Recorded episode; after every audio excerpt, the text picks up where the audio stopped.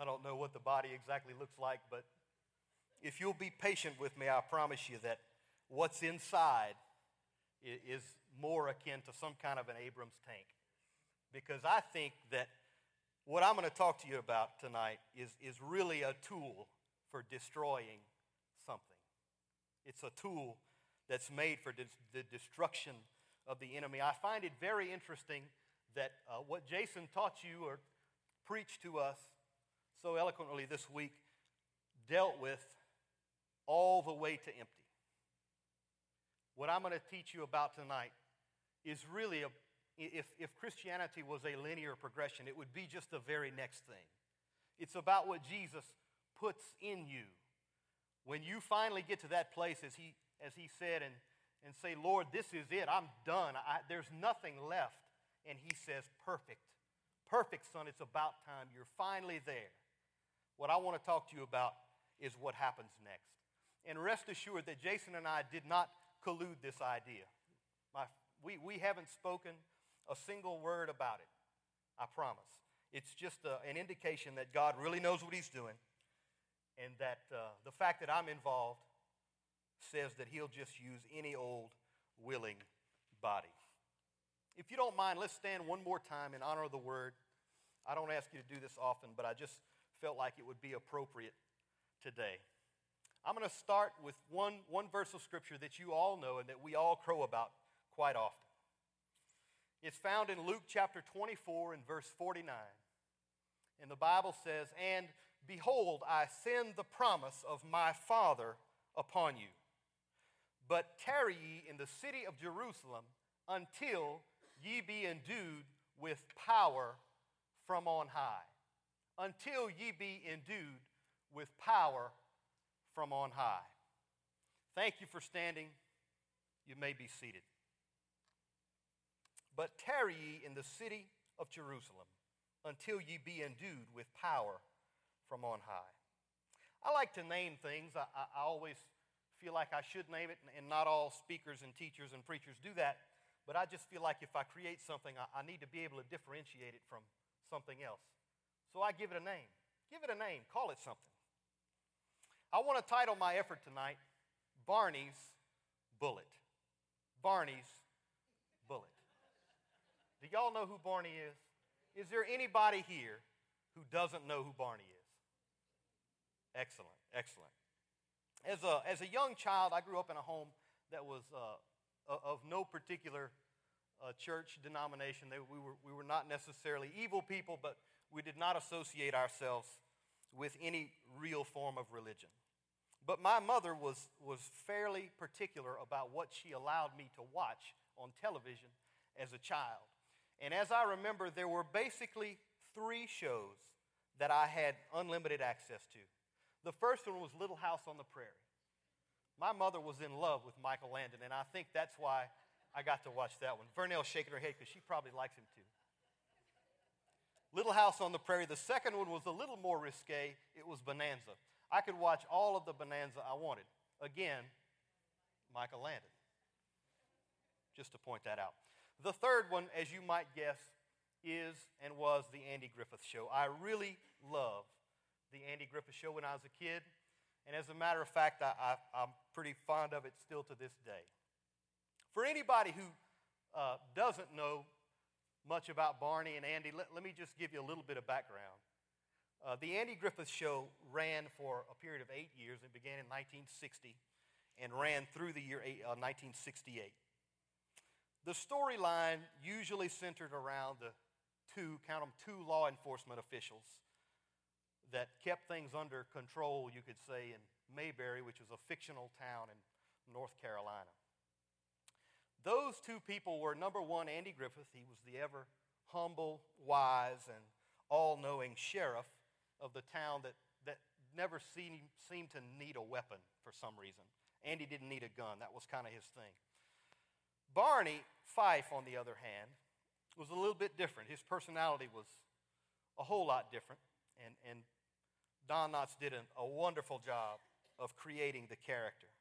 He was a zealous and gull- gullible deputy who carried a gun, but incidentally was only allowed to have one single bullet incidentally, that had to be kept in his shirt pocket.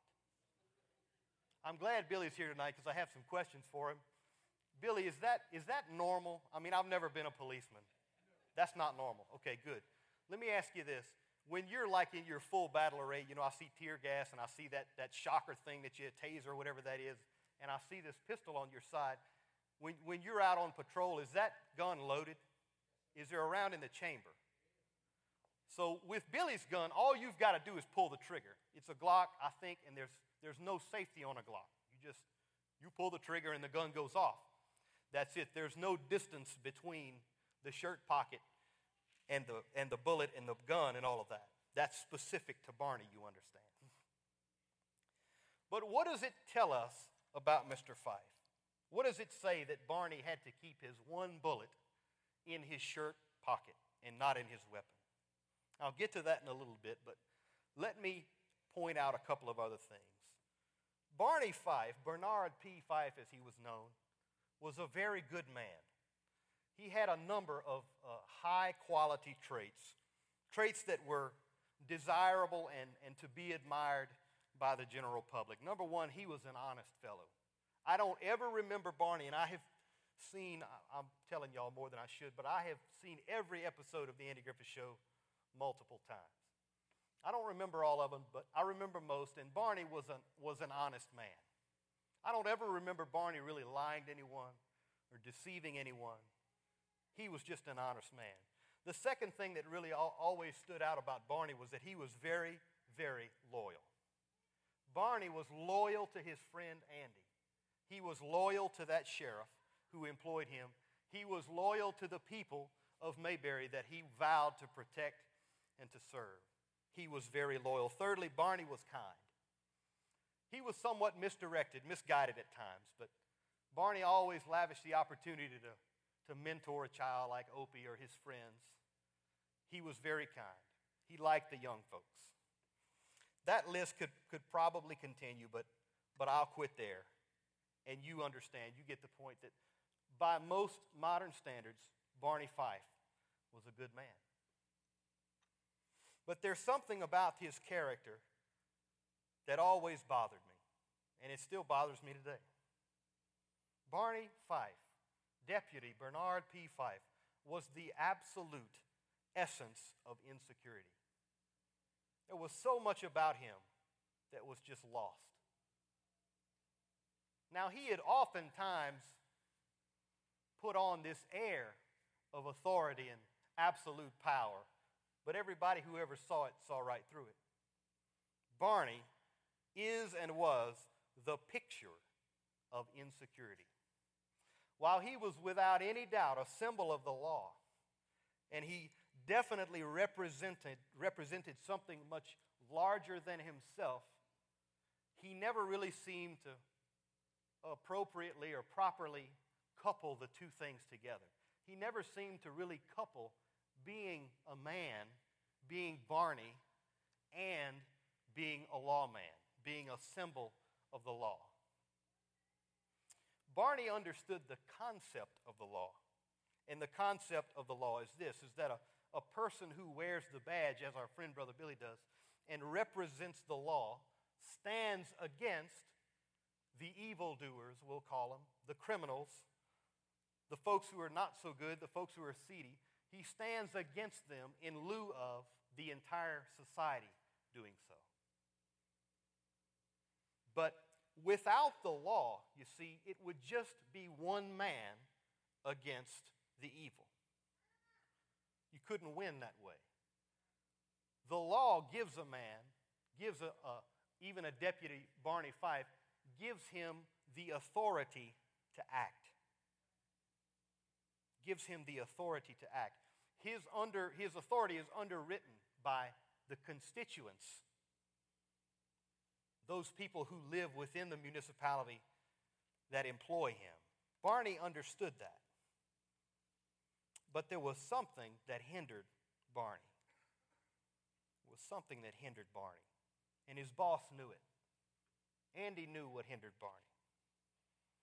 He knew that, that when Barney would get into a, a sticky situation, maybe with some real danger at hand, that he would almost always fold under the pressure. He would fold in that moment when he needed to, to exert his authority the most. He also knew that Barney would, would sometimes, and often as a matter of fact, yield his, wield rather, his, his authority inappropriately. That there would be times when he didn't need to pull out his gun. And he didn't need to cite the law line by line. It was inappropriate, but Barney would always get it backwards. He couldn't get it out when he needed to, and he couldn't keep it in when he needed to get it out. It was always that problem. So Andy allowed him only to carry the one bullet, and beyond that wouldn't even let him keep it in his weapon. Had to keep it in his shirt pocket, just enough to keep Barney believing that he actually did possess some kind of authority. Just enough. Let me leave Barney for a little bit. Jesus told those people that day in the, in the scripture that, that, that I read to you, that you read on the screens, that they were to wait at Jerusalem until they were endued with power. The word endue means to provide with, or as one uh, other translation says, it means to clothe. They were to wait at Jerusalem until Jesus clothed or cloaked them in power. The word power is translated from the Greek word dunamis or dynamon. Dunamis or dynamon, which is the root of our modern word dynamic. The literal translation of that word is a force producing a change. A force producing a change. Then we read on. We leave the end of John and we go into the book of Acts. Acts chapter one, verse four starts and says, "And being assembled together with them, commanded them that they should not depart from Jerusalem, but wait for the promise of the Father, saith he, which saith he, ye have heard of me." And then verse five, "For John truly baptized with water, but ye shall be baptized with the Holy Ghost not many days hence." Jesus is reassuring them that their clothing of power is soon to come. And he affirms that that power is contained in this gift of the Holy Ghost. Then in verse six, the Bible says, "When they therefore were come together, they asked of him, saying, Lord, wilt thou at this time restore again the kingdom to Israel?" And when I read that, you know, this is so me. This, this statement right here is so Brian. What it is is those disciples see what Jesus is saying and they try to go another step. Lord, I want to know to what end is all this about? Tell me where we're going so that I can help you get there. Really what it comes down to. Is it now, Lord, that you're going to you're going to restore the kingdom to Israel? Typical, typical humanity. What's going to happen, Jesus? He responds to them in verse seven by saying, "And he said, For it is not for you to know the time or the seasons which the Father hath put in his own power." It's kind of a little bit of rebuffing what he says there. The knowledge of his timing isn't part of our authority. That's God's dominion. That's the Father's dominion, and it's his authority. However, he does give us this statement. "But ye shall receive power. After that, the Holy Ghost is come upon you, and you shall be witnesses unto me both in Jerusalem and in all Judea and in Samaria and unto the uttermost part of the earth."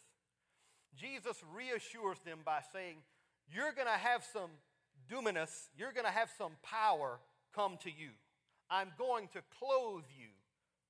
I'm going to impart a portion of my authority to you. Remember what Jesus said in John fourteen. Listen now. Jesus said verily twice. That's a big deal. When he speaks anything, we listen. When he says verily once, we listen a little extra somehow, whatever that is. When he says it twice, bud, I mean, you just need to do what you got to do to find out what he's saying. "Verily, verily, I say unto you, He that believeth on me, the works that I do shall he do also.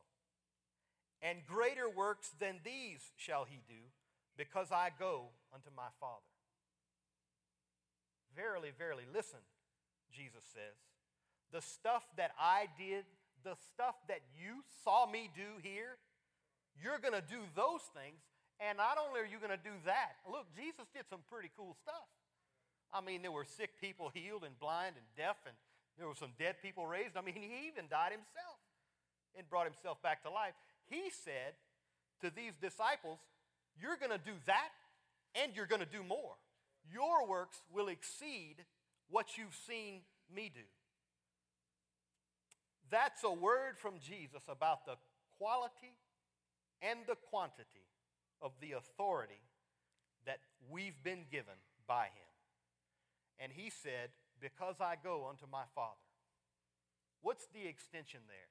Jesus had to ascend. He had to go to the Father so that the Comforter would come. The Comforter was the Holy Ghost. The Comforter is what he described as bringing this power, this dunamis, to us. The force that effects a change. Because he goes to the Father, we get this. I hope y'all are beginning to get the picture a little bit tonight. And I, I can't pass the moment by without addressing this. We're talking about those people, those among us who have received the baptism of the Holy Ghost. We're talking about that, that point when we've been all the way to empty, Jason, and God starts to put something back into that empty place. What he puts there is authoritative. It's power. It's a force that can affect a change.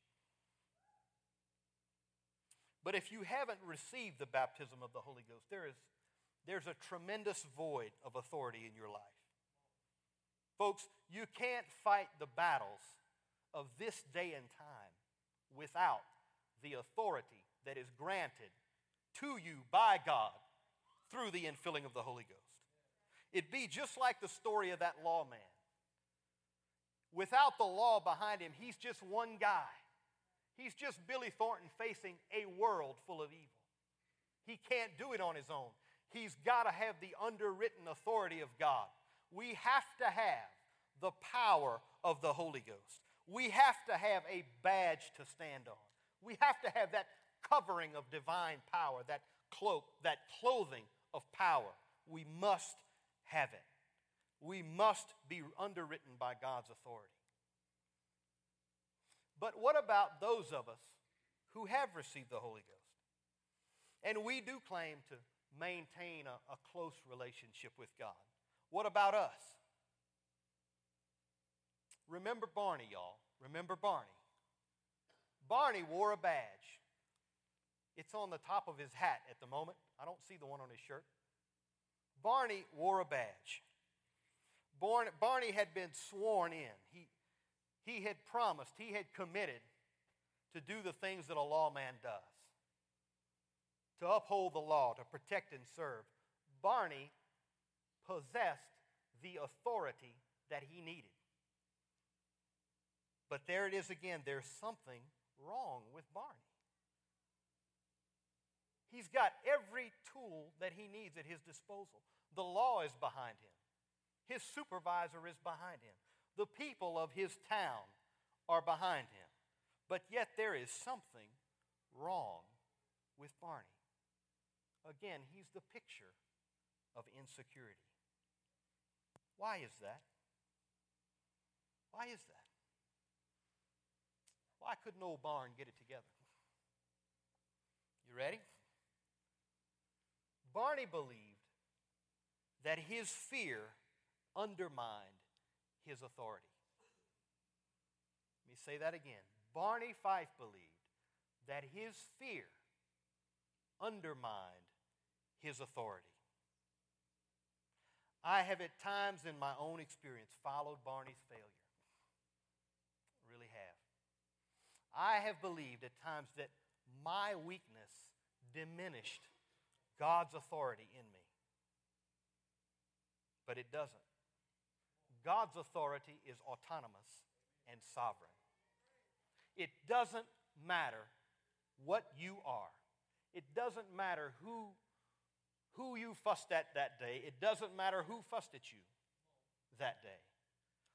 God's authority, granted through the power of the Holy Ghost, is absolute all by itself.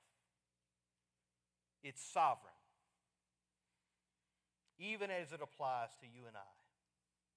But there is a moment when insecurity changes its state. And when I say its state, I mean like its physical state, like a gas or a liquid or a solid. It changes its state at a certain point. It's conceived as fear. Listen now, insecurity is conceived as fear. But it culminates as a failure of faith. That's a, an abstract concept, so let me, let me do my very best to illustrate it. Because I'm not really good with abstract either. Much better with concrete. Have you ever felt like God gave you an instruction? Maybe He gave you some insight about someone's hurt and, and whispered in your ear, Kelton, they're hurting. Talk to them. There's hurt there. There's pain there. Offer to pray for them. Do it now, Kelton.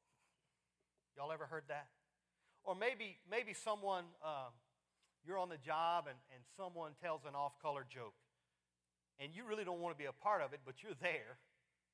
And the Spirit whispers to you, take a stand. Say something. Tell them that's not right. That's the moment when insecurity changes its state. It transforms from a fear in your mind to a potential failure of faith that's manifest in this, a lack of action.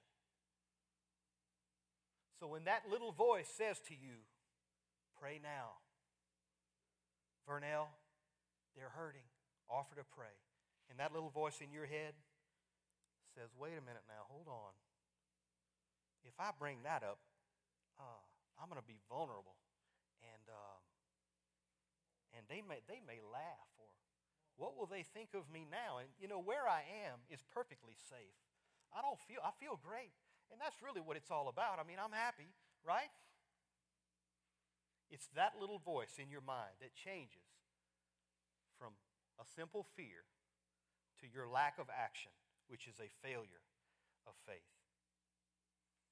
Folks, we've received the gift of the Holy Ghost. We're just like Barney. We've been sworn in. We've been given tools. We've been commissioned to do some things. But sometimes we fail, just like he did, to properly couple ourselves to that authority. What couples humanity to God's authority is grace. What, what bridges the gap between that question in your mind and God's authority and purpose for your life is grace. It's the same thing that saves us. His grace couples us to His power, and our faith in that authority is what activates the whole process. Our faith activates the whole thing. Our very salvation is dependent upon this concept. Listen to Ephesians two and eight. Y'all know this. For by grace you are saved through what? Through faith, and that not of yourselves. It is the gift of God, not of works, lest any man should boast. We need to view the position of authority that we've been granted through the same grace-laden perspective that we see our salvation. It's not about our ability. We've got to guard against that. That's something that you need to guard your heart against, and I have to guard my heart against that. It's not about my ability to do anything. It's not about my ability to even communicate to you. Jason is a wonderful communicator, and he's talented and educated, but it's not about his ability to communicate a message to you. But it is completely, totally about our faith in his ability. Without your faith and His grace, there is no connection between His world and ours. We're the feet on the ground, you see. There has to be the link between the two. And without your faith and His grace, we can't be saved. We can't be made well. There's no wholeness to us. But let me tell you, I want you to guard against that, but I'll, I'll go as far as to say this. When a child of God really begins to believe what they say they believe, when you really start getting in the Word and reading and understanding, in your mind, it's, you know, it's not a religious experience anymore. You really start believing that stuff, there's no mistaking that confidence for insecurity. You will know who believes and who doesn't. And just as an aside, th- there's coming a day, and I see this more and more, and it's not because um, it's not because I see it and it's coming to fruition. It's it's been coming to fruition, and I've been blind. But I see that this whole world is changing, and what I described to you in the beginning of this lesson tonight, as our modern American society really accepts who we are. They, they kind of embrace it. I mean, we want to be martyrs and we want to not believe that. But ultimately, what we do here is very socially acceptable in our culture. Everybody's fine with it. But that's going to change at some point. I was having a conversation with my wife and someone last night, and we were talking about the tribulation, and I'm, I don't I don't claim to know when we're going post, mid, after. I, I have no idea, to be honest with you. Have my opinions, but they're worth nothing. But the worse it gets, the harder it is for you to live, the more you better believe. Because if you don't believe this for real, you're going to be weeded out in those times. There's going to be a great falling away. There's going to be a great falling away, and it's, it's not because we're falling asleep. It's going to be because we don't believe. Some of us don't believe. Let me get off of that. Let me give you a little personal aside here, and, and I, I want to speak to you just a, a little bit about security and confidence. Some time ago, it's probably been a couple of months now, I committed to a, um, a little season of prayer for our, our pastor and his wife and his family. Prayed for him for a week every night for about thirty minutes or so. And I committed to it uh, at a specific time from nine thirty to ten o'clock every night. I, I prayed for for Pastor and Sister Murphy, and for Casey and Chris, for Joseph and Noah, and uh, for Marcus and Cassie, their nucleus of a family. And I had gotten into the habit, and I, and I have gotten into the habit, of praying outside at night, because I'm, I'm kind of a stargazer. I, I like the night sky, and it, it, it made me feel really cool to pray outside at night. And I was doing that one night, and I was finishing up uh, essentially that, that portion of my prayer time. And I was praying specifically against some spirits that I had imagined would, would fight the ministry, would fight the leadership of this church, because I really think that, that there's some things going on at Grace that are really, really cool, and that God's just all up in it. But I was praying about some specific things, nothing that I knew, and I still don't know if those things are legitimate or not, but I figured it couldn't hurt to pray, right? So I was doing that, and I, I just became... I started feeling more and more of this really cool spiritual confidence. And I hadn't told anybody about it, it even my wife before, before tonight. And she never gets to hear this stuff beforehand, so y'all should all feel special. But I started to feel really confident. And I, I was saying this stuff out, out loud. And the more I prayed, the more I said, the more I dreamed in my mind what I could I could stop with my prayer, the more I could put my prayer between hell and pastor and his family, the more confident I became. And after just a few minutes, I'm telling you, I was outside in my front yard at night, and I was looking for the devil. I wanted to find him. I'm serious. It was a very, very interesting experience. Merrill, I was looking into the trees, and I was saying, y'all, you come on out of there. Because when I see you, Bubba, it's going to be on. I'm going to jump on you. Very, very interesting. And to me, it, it would not have mattered if all of hell would have showed up on Cane Market Road that night. Wouldn't have bothered me a bit. Because I had gotten the absolute, just a little glimpse of what Jesus says we have, of what he says that we he, that he gave us, that we received, the dunamis, the power that God himself has. There's nothing for us to fear.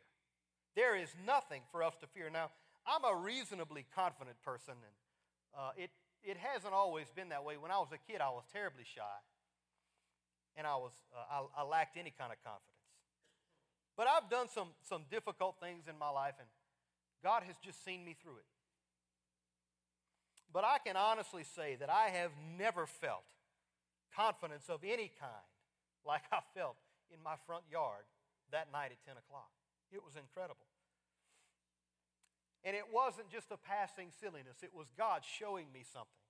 It was him imparting a little bit of that, that clothing to me, that covering. It's him showing me just a glimpse of the authority that he clothes us in. I'm talking about stuff that God will put in you after you've gone all the way to empty.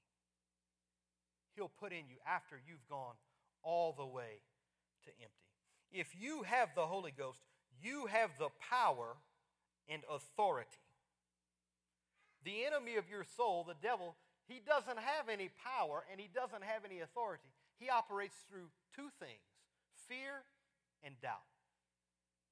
And we previously established that those two things are actually the absence of something and not the presence of anything at all. See, he's the prince of the power of the air. He can affect some things, but in here, no authority, people.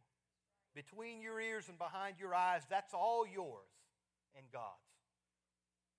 The devil can affect your circumstances, but he can't affect your mind. You're in charge of that. Remember the exchange between Pilate and Jesus in John nineteen?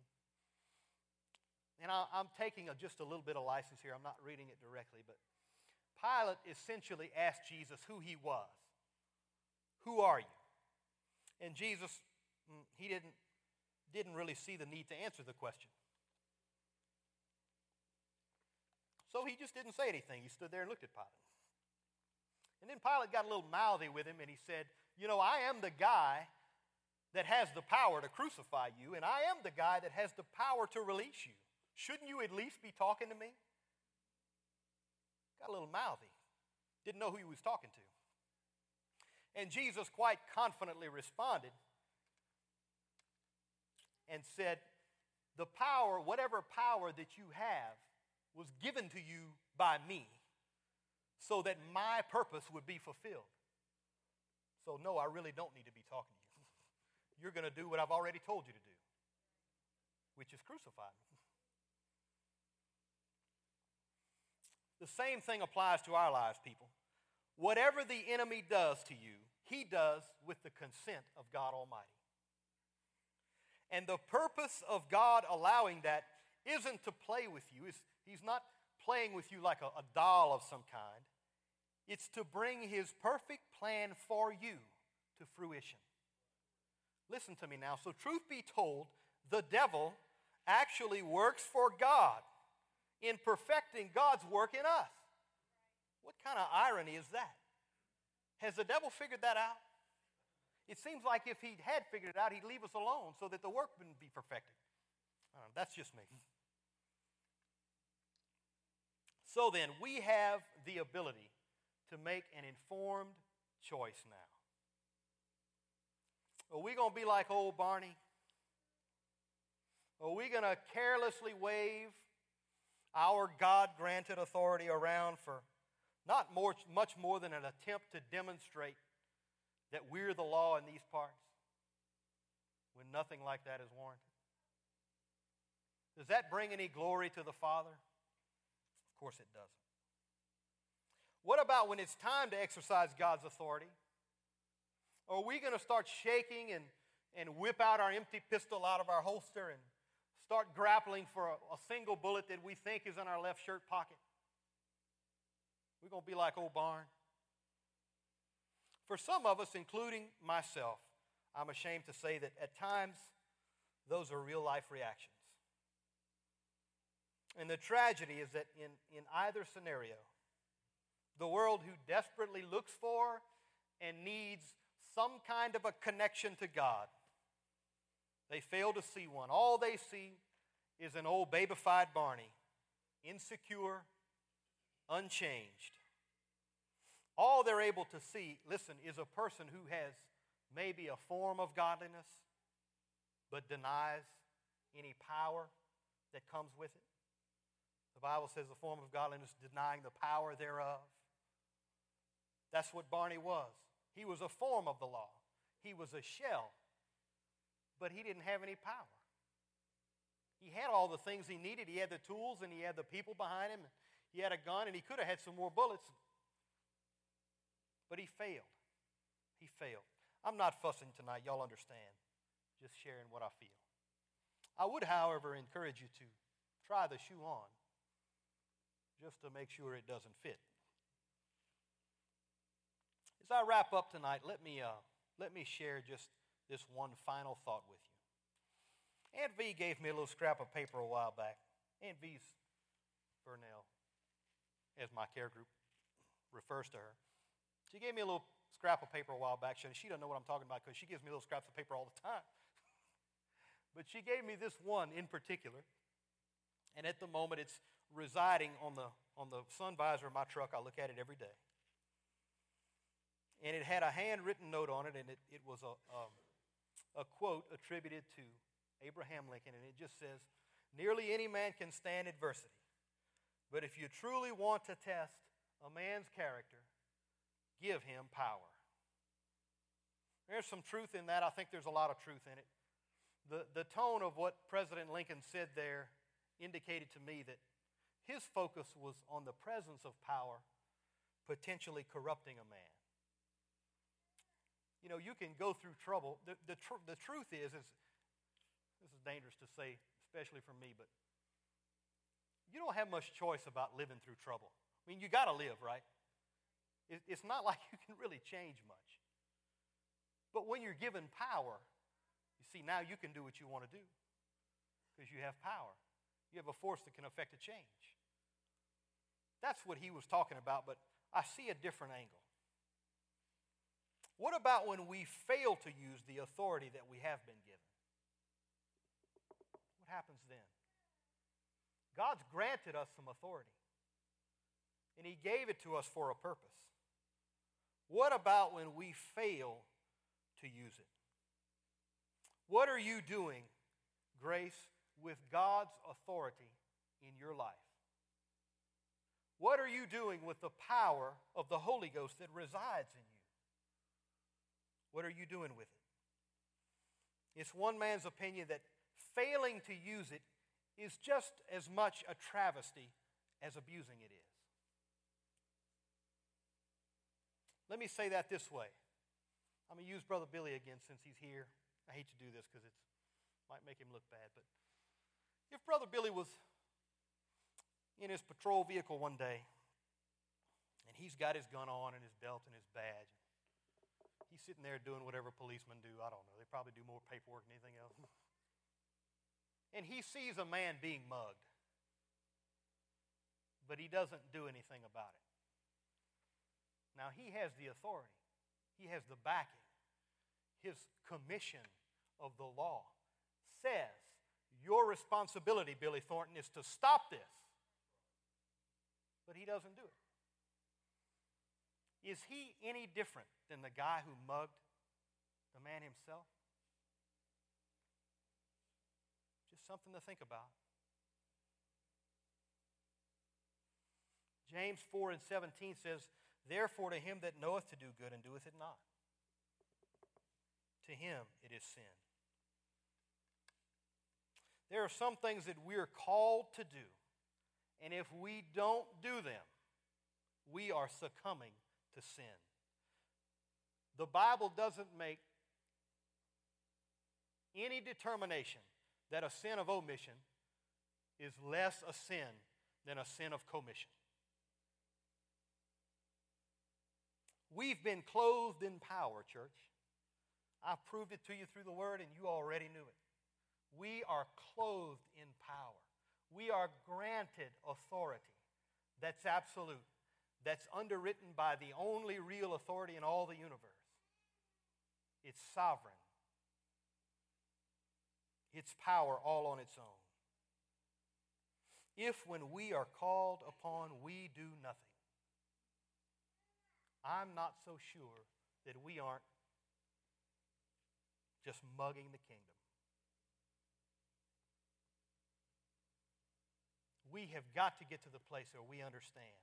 We get a little glimpse of how much stuff, how many human situations walk by us every day, myself included.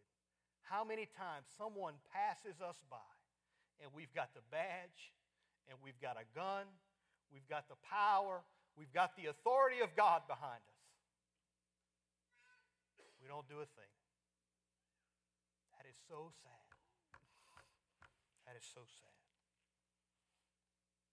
I want you to go home with that thought in mind tonight. I'm going to let Merrill finish up here in just a bit. But I want you to go home and I want you to think, what have I not done? Where could the power that, that I've been given, where could it have been applied? What could I have stopped? What change could that power have affected in someone else's life? Have I committed the sin of omission?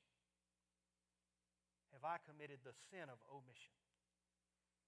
We're, we, we're much more accepting, I feel like, of the sin of omission than we are of commission. We will generally look at someone who is being overtly sinful and condemn them. But we won't look at ourselves and view what we didn't do. It's always tough when it's you. It's always easy when it's someone else. The sins of omission. I'm done. I appreciate your attention. Merrill, you can come.